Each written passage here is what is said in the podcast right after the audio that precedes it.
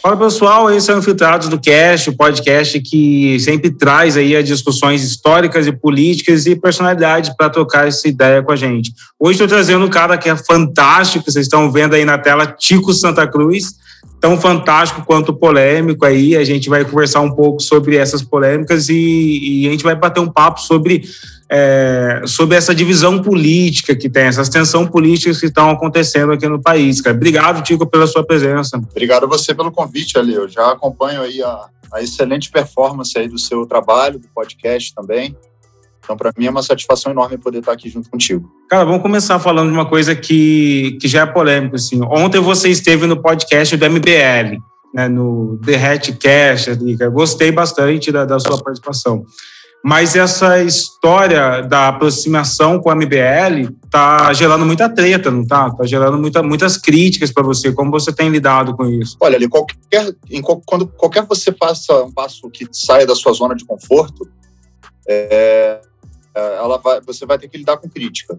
Né? Porque é muito confortável eu ficar falando apenas para as pessoas que já, já me ouvem e que necessariamente já me entendem e dentro de um, de um momento de crise aguda que a gente está vivendo na democracia brasileira, de prenúncios de golpe contra as instituições democráticas, etc., e, obviamente, todo o clima é, de tragédia que a gente está vivendo dentro da pandemia, é natural que a gente, é, quando precisa fazer um, um movimento desse, que a gente esteja preparado para receber crítica. Mas eu nunca tive na minha carreira, na minha vida, na minha história política, na minha história como ser humano, indivíduo, é, nenhum tipo de problema para poder me manifestar sobre alguma coisa que eu de fato acreditava. Quando eu levantei contra o impeachment da presidenta Dilma, 90% do, do conteúdo das, das mensagens que, que, eram direcionadas a mim eram de altamente, altamente tóxicas, violentas, agressivas, intimidatórias. Então, eu acho que dentro do processo todo dessa confusão que a gente vive no Brasil, é natural que as pessoas tenham uma certa dificuldade de aceitar é, determinadas posições e que é, façam julgamento antes de entender o contexto. Então, eu acho que as pessoas nesse momento não estão entendendo de fato que, qual é o meu objetivo, o meu propósito, embora ele seja bem claro, é fora Bolsonaro. Sim, então, sim. eu acho que a gente não tem que ficar escolhendo é, com quem que eu vou me juntar para derrubar um, uma, uma pessoa que está causando um transtorno gigantesco na sociedade. Agora, talvez no futuro, com distanciamento histórico, as pessoas olhem e falam: porra, que bom que o Tico Santa Cruz naquele dia se mobilizou, porque ele acabou levando uma parcela da esquerda que está indo para a mobilização e conseguindo somar forças no momento em que o Bolsonaro está bastante fragilizado. Se a gente for ficar esperando alguém fazer uma mobilização só porque essa pessoa é da esquerda, para a gente poder aderir, eu acho que isso sai do campo da disputa, obviamente, é, do mais importante, que é tirar a força do bolsonarismo e, e, tentar, de alguma maneira, fazer com que o impeachment seja colocado em pauta, ou mesmo é, fortalecer o derretimento dele como figura pública e figura política, e, e, efetivamente o meu, o meu comprometimento é com isso, não é com partido político e nem com, com nenhum tipo de ideologia nesse momento. Até porque eu fico imaginando assim, ah, vocês têm um contexto, você e MBL não são tipo pessoas que, que eram isentas umas com as outras, não, né? Vocês têm muita treta entre vocês. Eu acho que o Kim tentou te processar em 2015. Você falou que, era, que eles eram bandidinhos e tal. Depois o Holiday também. Então, assim, eu fico imaginando qual tipo de consciência você precisa ter para passar por cima de tudo isso, falar, cara, agora a gente precisa combater o Bolsonaro mesmo e deixar um pouco essas coisas de lado, cara. Como que, que é para você esse processo de, de essa decisão que você teve de, nossa, agora eu vou ter que deixar essas questões mesmo, cara? Porque existia uma animosidade grande entre vocês. Não, na verdade, eu tenho vários processos movidos contra o MBL e não retirei nenhum deles muitos processos, pelo menos uns quatro processos, que estão ocorrendo na justiça, tanto na área civil quanto na criminal, porque eu fui ameaçado por, por integrantes do MBL. Então, eu acho que dentro daquele contexto daquela época, existiram muitas questões que, de fato, são questões que eu não estou, é, obviamente, esquecendo né, o que, que aconteceu, mas eu entendo que o MBL é é uma, é um grupo, né, é, um, é um movimento que mobiliza muitas pessoas. Então, eu acho que, as, que, existe uma dificuldade muito grande no Brasil de pensar estrategicamente, porque as pessoas estão tão o tempo todo fazendo cálculo político que elas esquecem de ter uma estratégia. Né? A estratégia está sempre ligada ao cálculo político. Então, quando você tem um cálculo político para um deputado, para um senador, para um partido, para uma liderança política, fazer o movimento que eu fiz é muito perigoso, porque o cara está fazendo um cálculo ali de qual o dano que isso pode trazer para a candidatura dele. Como eu sou um artista, eu não preciso me preocupar com esse cálculo político. Tanto faz para mim se as pessoas estão me xingando, se elas estão me, me elogiando, etc. O meu comprometimento é com a pauta, e a pauta é fora Bolsonaro. Então, é de fato, eu tive que deixar várias questões de lado. Eu vou ter que encontrar com pessoas com as quais eu, eu tive problemas graves, não foram problemas pequenos, mas eu acho que isso é maior nesse momento, né? A gente tentar brecar o, o avanço do bolsonarismo, a gente tentar tirar a força do bolsonarismo, até para que depois que isso passar dentro do campo democrático, a gente possa colocar as pautas na mesa e falar: olha, essa aqui eu concordo, essa aqui eu não concordo. E sinalizar para a sociedade que sim, esses caras fizeram movimentos muito, muito, muito agressivos no passado e que trouxeram muitos prejuízos. E por isso mesmo eles têm a obrigação de agora somar forças para tentar desfazer o que eles fizeram. Eles têm uma coisa que eu assumo que é, que é boa, essa mobilização deles, a forma com que a extrema-direita se age na internet, eu acho que a esquerda ainda está um pouco para trás. E você é uma das pessoas que alertava para isso, né? Você foi o maior influenciador da esquerda no Facebook em determinado momento. Você estava várias palestras ali. Se não me engano, depois do, que a, da queda da Dilma, você fez uma com o MST falando sobre a comunicação e como que isso é importante. Você ainda acha que a, que a esquerda ainda precisa melhorar essa forma de comunicação dela? Ou, ou, tipo se aproximar dessa forma que esses jovens da extrema direita tentam se articular? É, eu, eu queria primeiro conceituar a extrema direita. Eu acho que o, o MBL fez parte da extrema direita durante um período. De fato, isso é um, não dá para negar isso. Isso é uma isso é, é uma verdade absoluta. Eles fizeram parte da extrema direita. Porém, como eles são eles não são partido, eles são um movimento eu acredito que quando eles perceberam o, o estrago que a extrema-direita vinha fazendo para o Brasil, até para não se mancharem, não porque são bonzinhos, mas até para não se mancharem com o crescimento, o avanço da extrema-direita autoritária, eles fizeram um recuo e entraram de volta para o campo da, da, da, da direita. Eles são liberais, têm as suas pautas, eu não concordo com as pautas, mas acho que em 2019, quando o MBL desembarca do governo Bolsonaro, ele desembarca da extrema-direita também. Porque hoje, para mim, bem claro quem é extrema-direita são as pessoas que estão dando suporte político para o Bolsonaro. Se eu começar a jogar todo mundo dentro da extrema-direita, eu fico sem referência para saber com quem eu posso dialogar ou com quem eu não posso. Porque efetivamente todas essas pessoas, inclusive parlamentares, participaram do golpe da contra Dilma. Esse golpe foi que colocou a extrema-direita no poder. Então a gente tem que saber avaliar também de que maneira a gente é, identifica quem é a extrema-direita e se sustenta como extrema-direita, no caso, os, os, os, parlamentares, as pessoas que de alguma maneira ainda estão conectadas com o bolsonarismo, e a gente precisa identificar quem foi que fortaleceu a extrema-direita, é, é, ofereceu caminhos para a extrema-direita chegar ao poder, mas é que agora se percebeu que fez um equívoco enorme que, e que saiu de, desse campo e voltou para o campo democrático, até porque a gente precisa trazer as pessoas para o campo democrático, senão a gente vai estar o tempo inteiro jogando todo mundo para a extrema-direita, a gente não consegue resolver a questão da, da democracia no Brasil. Então, eu acho que, é, diante disso, dessas, dessas questões todas, é um xadrez. Né? E dentro desse xadrez, a comunicação é muito importante. E eles sabem fazer uma comunicação bem feita. O MBL trabalha muito bem a comunicação deles. É, e acho que a esquerda melhorou bastante também a comunicação. Não posso dizer que, que a esquerda permaneceu no mesmo lugar. Acho que correu para melhorar com a sua comunicação, vem desenvolvendo bastante, é, bastante conteúdo de relevância. A última campanha do Boulos mostrou isso, né? Trouxe o Boulos para o segundo turno. Né? Então, é um, é, mostra que, que evoluiu na campanha. E acho que, que tem tudo para não, tem, não precisa ter esse medo. Eu acho que, que, essa coisa de, ah, eu não vou me meter com o MBL porque vai fortalecer o MBL, calma aí. A esquerda tem o Lula já no segundo turno. Que medo é esse? O Lula é uma figura extraordinária, uma figura que tem é, um apelo extraordinário popular, não precisa ter medo de ninguém. Agora é focar no fora Bolsonaro. Fortalecer o MBL significa o quê, necessariamente? Ah, nem Lula nem Bolsonaro. Tudo bem, nem Lula nem Bolsonaro, é uma pauta dos caras. Qual é o problema nessa pauta? Pois é, até porque parece que assim o público do MBL ele é bastante específico de uma garotada mais de capital assim, cara. e já o pessoal do interior, porque eu sou daquele interior, né, sou de Guaratinguetá. Aqui não faz muito sentido essa polarização. Se, por exemplo, eu cheguei no meu cabeleireiro esses dias, o cara que faz meu dread, e falei, pô, comentei do Felipe Neto. Ele nem conhecia o Felipe Neto. Então, se eu chegar para ele e falar assim, ó, o Tico Santa Cruz está junto com o MBL, ele não vai se emocionar, ele vai ficar com raiva disso. Me parece que essa polarização extrema, ela é coisa mais de capital ou de uma bolha de internet, cara. Como que você enxerga essa, essa a, a, política que se faz na capital em detrimento dessas outras políticas regionais do Brasil?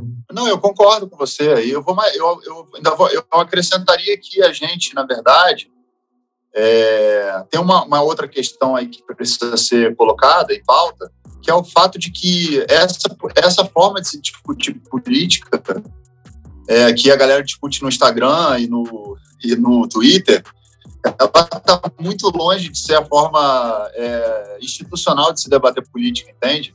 Eu, durante os últimos anos, de 2014 para cá, eu estive no âmago da, da, da discussão política institucional.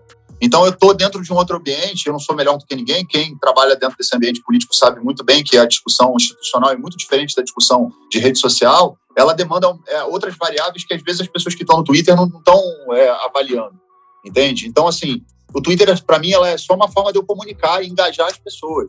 Agora, institucionalmente, quando eu fiz a minha sinalização é, de que eu iria para, para a manifestação do MBL, logo que o MBL anunciou, eu fui o primeiro, é, é, vamos dizer assim, é, ator dentro do campo da esquerda a sinalizar isso. E vim tomando porrada, e vim tomando porrada, e vim tomando porrada. Se você for ver hoje, às vésperas do dia 12, já existe uma, uma, uma, uma extensa, é, um extenso número de pessoas, parlamentares, figuras importantes do, do campo progressista que aderiram ao movimento.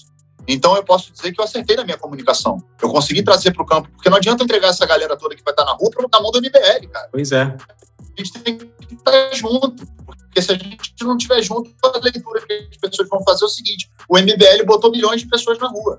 Aí a esquerda depois vai ficar correndo atrás do prejuízo. É isso que a esquerda não consegue compreender. É, então, porque assim, aqui distante, olhando, as pessoas só vão enxergar assim. É, tem um fora Bolsonaro. Quem que é fora Bolsonaro? Daqui do interior, a galera geralmente não sabe, não está envolvido nessas questões de ah, o Holiday é um cara é, problemático, como a mãe falei, isso é coisa de São Paulo, tá ligado? Eu sei porque eu converso com as pessoas aqui, eles não sabem quem são esses atores, mas eles sabem quem são você, porque você, porque você é um artista, então o artista chega num outro, numa outra dimensão de discussão, né, cara? Que é essa discussão é, mais popular, cara. Tanto que eu acho que é por isso que uma parte dessa direita tem tentado se relacionar mais com artistas. Eu assisto alguns vídeos deles e eles falando a gente precisa furar bolha, a gente precisa é, ir para uma bolha maior, cara. E me parece que vocês, artistas, são o, a ponte para essa bolha, a ponte para falar com quem está trabalhando o dia todo no supermercado, chega em casa e não vai ficar no YouTube assistindo política. Ele vai querer ouvir uma música, vai querer assistir o, agora o Domingão do Hulk, vai querer assistir uma parada nesse sentido, né? Você acha que existe esse descolamento do debate político de quem estuda política, quem tem tempo para discutir política e, e, o que vocês fazem contra artistas? Eu acho que assim a, a gente já, já avançou muito em relação ao debate político nos setores que efetivamente no passado não, tinham, não tem tempo ainda é, para ficar no, nas redes sociais batendo boca porque precisa botar comida dentro de casa. Né? A gente está vivendo um momento de crise que tem gente passando fome, literalmente sem saber o que vai comer amanhã. Então esse esse debate ele está muito mais no campo de quem tem o privilégio de poder entrar numa rede social durante algum período do dia para ficar fazendo esse tipo de, de interação. Mas eu acho que o artista ele tem uma, uma, um acesso ao imaginário das pessoas para o bem e para o mal, né? Tanto quando você se posiciona, de alguma maneira você traz o debate, mas por outro lado também quando você é artista você tem um público que também não está afim de ouvir essas, é, você falar sobre política, que quer só ouvir sobre música, só só quer ouvir sua sua arte, etc, etc. Então é cada um cada artista sabe o que fazer. Então eu como artista sempre tive esse sempre tive presente nesse debate, entende? Então, para mim, é natural estar tá participando disso. Eu não é uma coisa extraordinária. As pessoas me olham, falam: Nossa, mas você não, como é que você não cansa? Eu não canso porque isso é da minha natureza. É da minha natureza participar. Né? Então, eu acho que, que da minha parte é, é isso. Agora, é, cada artista é uma sentença na sua cabeça. E eu acho que a população se liga muito mais, obviamente, no que fala um artista do que necessariamente do que fala um político.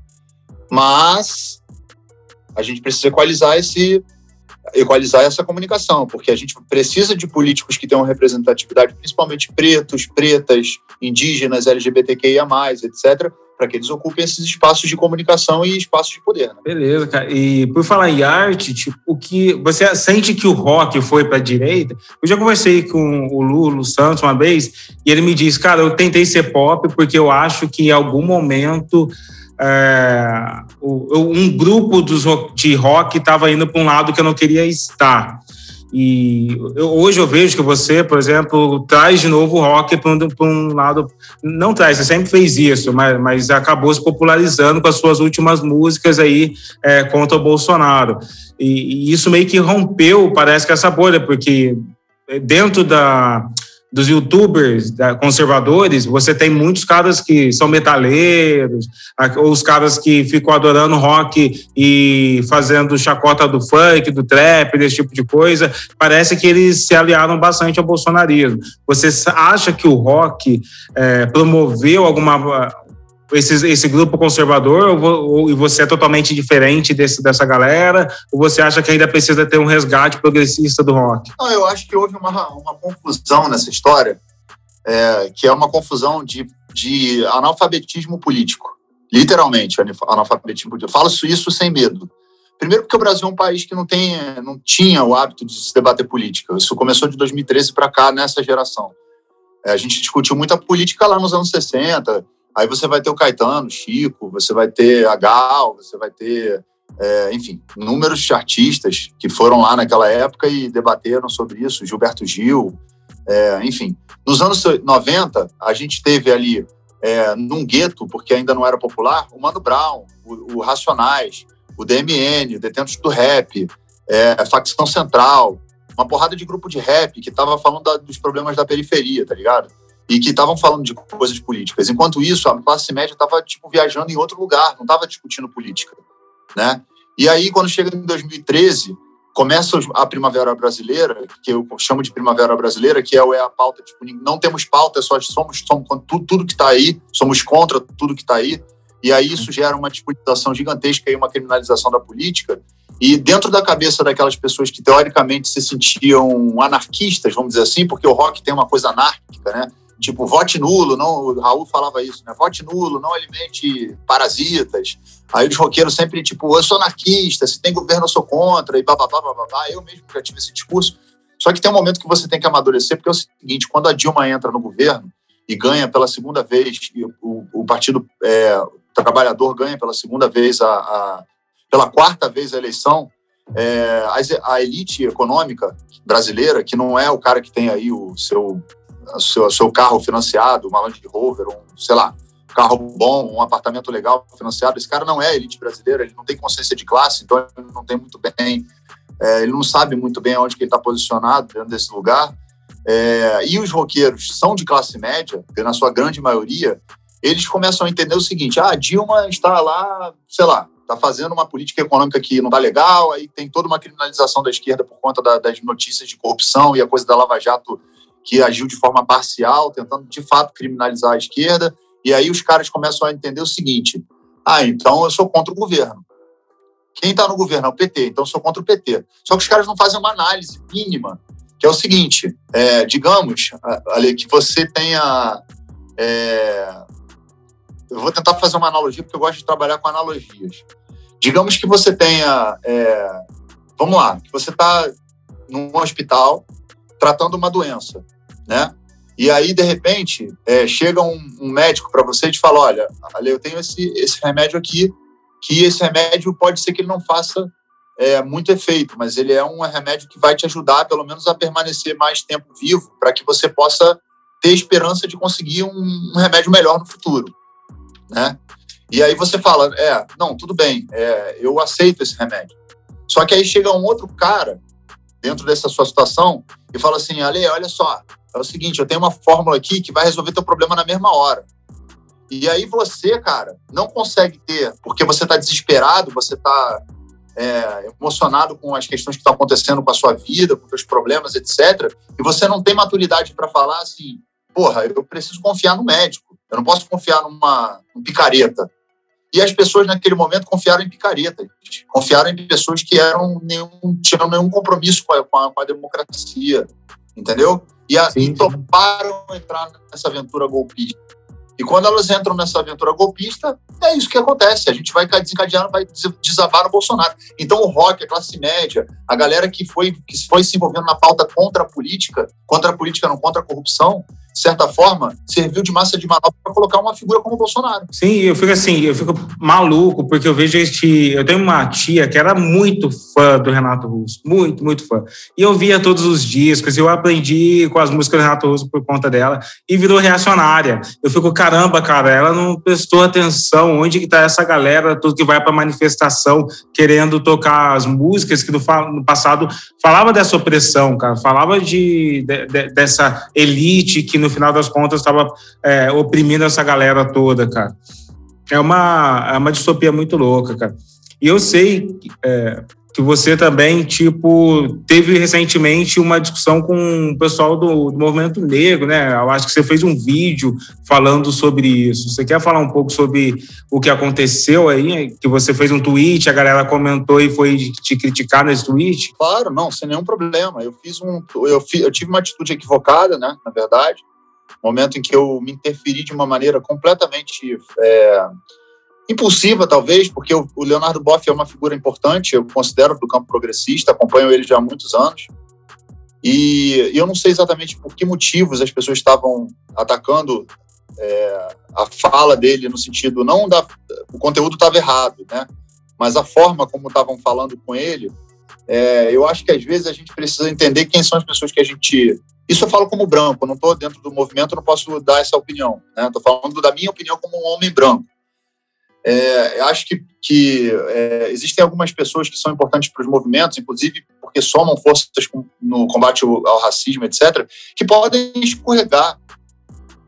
Né? Porque a gente vive dentro de uma estrutura racista que a gente tem o racismo dentro da gente, nós somos racistas e em desconstrução dessa estrutura, ainda que de forma ainda muito tímida, mas estamos. E aí eu fui, fiz uma fala infeliz que acabou gerando essa repercussão. O Cipó foi, é, fez um, um tweet falando sobre isso e, e, eu fui alertado pelo William Reis, que é, um, é o líder, é o presidente do AfroReg, que me chamou no privado e falou, cara, sua fala foi equivocada, etc. E eu, e eu percebi que de fato tinha sido equivocada. E depois eu li também o tweet dele, do, do Cipó, e falei, tá, tudo bem, então, porra, realmente, eu vacilei e vou ter que vir a público pedir desculpas. Preciso fazer esse trabalho de pedir desculpas, porque eu sou uma pessoa realmente que estou comprometida com o movimento. E aí, cara, fui lá e fiz o meu pedido de desculpas. Porém, hoje, o mesmo Cipó se colocou é, em relação a uma fala do presidente Lula, no, na questão do no, no, no, podcast do Mano Brown, e aí eu não vi a mesma problematização. Sim, eu posso dizer, eu fiz um tweet também sobre, esse, sobre essa problematização do Lula, porque teve, uma, teve alguns problemas lá, é, umas falas deles que foram muito problemáticas. Isso que você falou é real. Tipo, tem uma galera que quer isentar o Lula de algumas discussões. E, e, ele, eu fui uma das pessoas que participei de uma discussão com ele, assim, sabe? Foi, foram uns meses atrás, assim, uma galera foi chamada para fazer uma conferência com ele. E, e muita gente estava lá, falou para ele isso sobre a questão da racialização, que o PT estava vacilou em não em sempre ser uma maioria branca, sabe?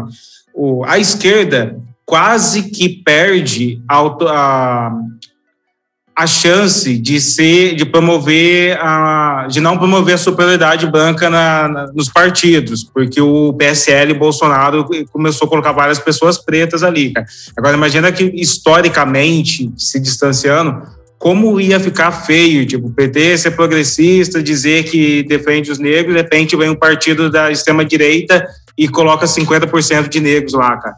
Então a gente, é, quando a gente critica o, o Lula, no meu caso, assim, é para que isso seja resolvido, porque os partidos de direita vão fazer, vão correr atrás também, cara. No final das contas, aquele, aquela pessoa negra conservadora da periferia vai colocar na balança e vai falar assim, mano, vocês falam muito, mas eles estão fazendo, cara, eles estão fazendo.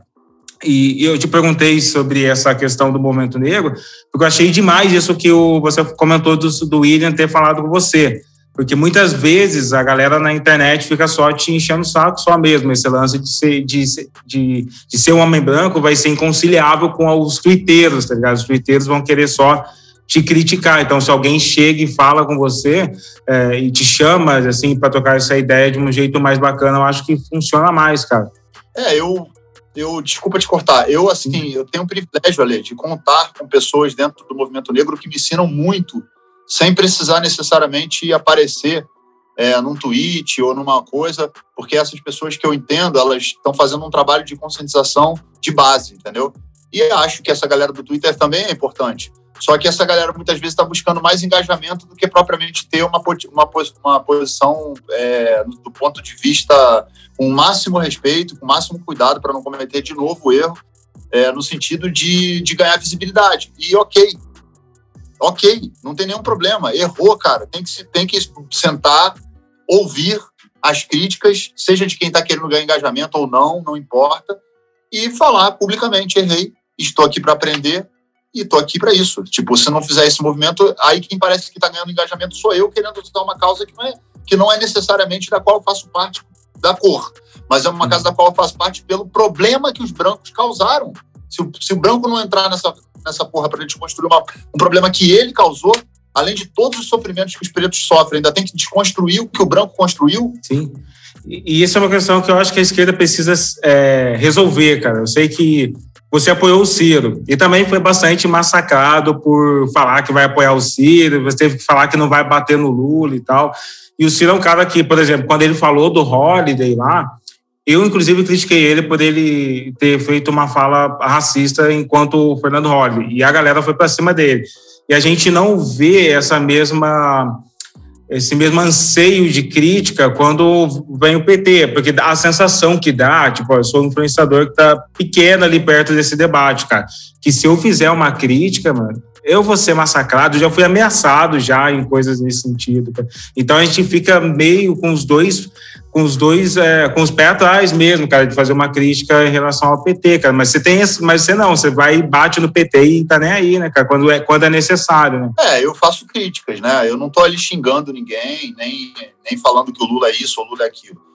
Eu acho que todo mundo é criticável. Eu acho que não tem essa de você não. Ah, ah o fulano. Porque assim, o que eu reparo, por exemplo, nesse post agora que eu compartilhei é, do Cipó, o que aconteceu foi o seguinte: é, o discurso muda, entendeu? Na hora. A coerência da, da defesa do que é o certo muda. Então, nesses momentos é que a gente vê quem é quem é está do lado de fato, quem está trabalhando de fato na causa e quem está politicamente usando a causa para poder fazer movimentação política.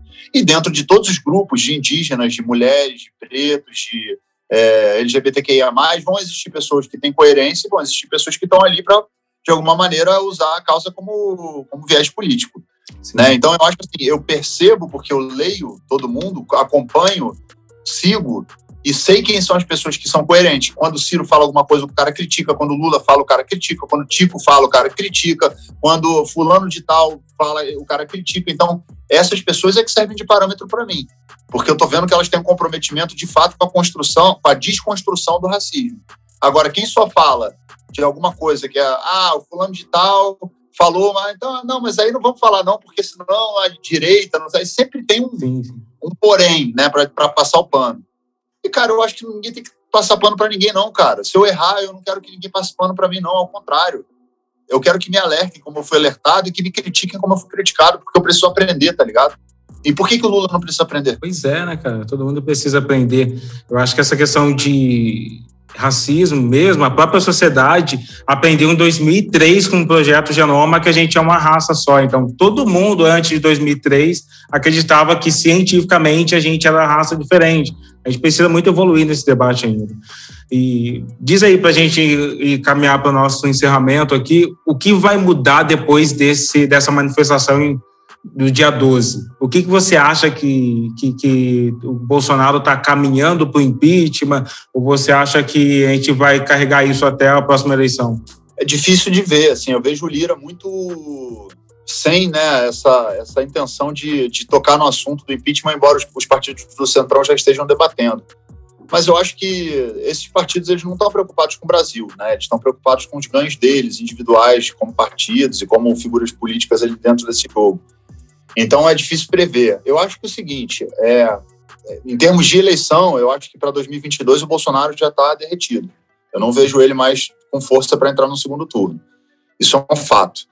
É, agora, por outro lado, é, eu acho muito arriscado não se colocar pelo menos o impeachment em pauta, porque sabe quando você tem, é, você está educando seu filho e o seu filho faz uma coisa errada e você a, a, chega para ele e fala, ó, oh, meu filho, tá errado, tá, isso aqui não é legal, isso aqui você precisa aprender que não se faz assim, aí vai lá e faz de novo, aí você vai dar uma outra, um outro alerta, aí faz de novo, aí você de alguma maneira faz uma consequência, tem que ter uma consequência. Se, se não tiver uma consequência, o que você está sinalizando para o seu filho é que ele pode fazer o que ele quiser e não vai acontecer nada. Então ele perde o limite, né? E eu acho que o Bolsonaro já perdeu o limite há muito tempo.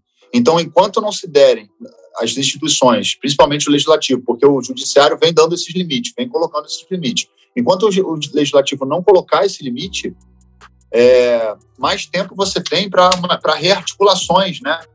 embora dessa vez tenha sido uma coisa assim absurdamente bizarra, né? Uma brochada em praça pública, assim, com direito, caminhoneiro chorando, pastor reclamando. Cara, foi o Bolsonaro verso, assim. Eu até acho que faz sentido esse lance de, do impeachment, porque Bolsonaro também acredito que ele já era, mas o bolsonarismo ele vai ficar, né, cara? E, e se não, se a gente não colocar, mostrar que existem rédeas ali, o bolsonarismo pode se transformar, talvez não para a eleição de 2022, mas para a próxima eleição, no novo Messias, assim, cara?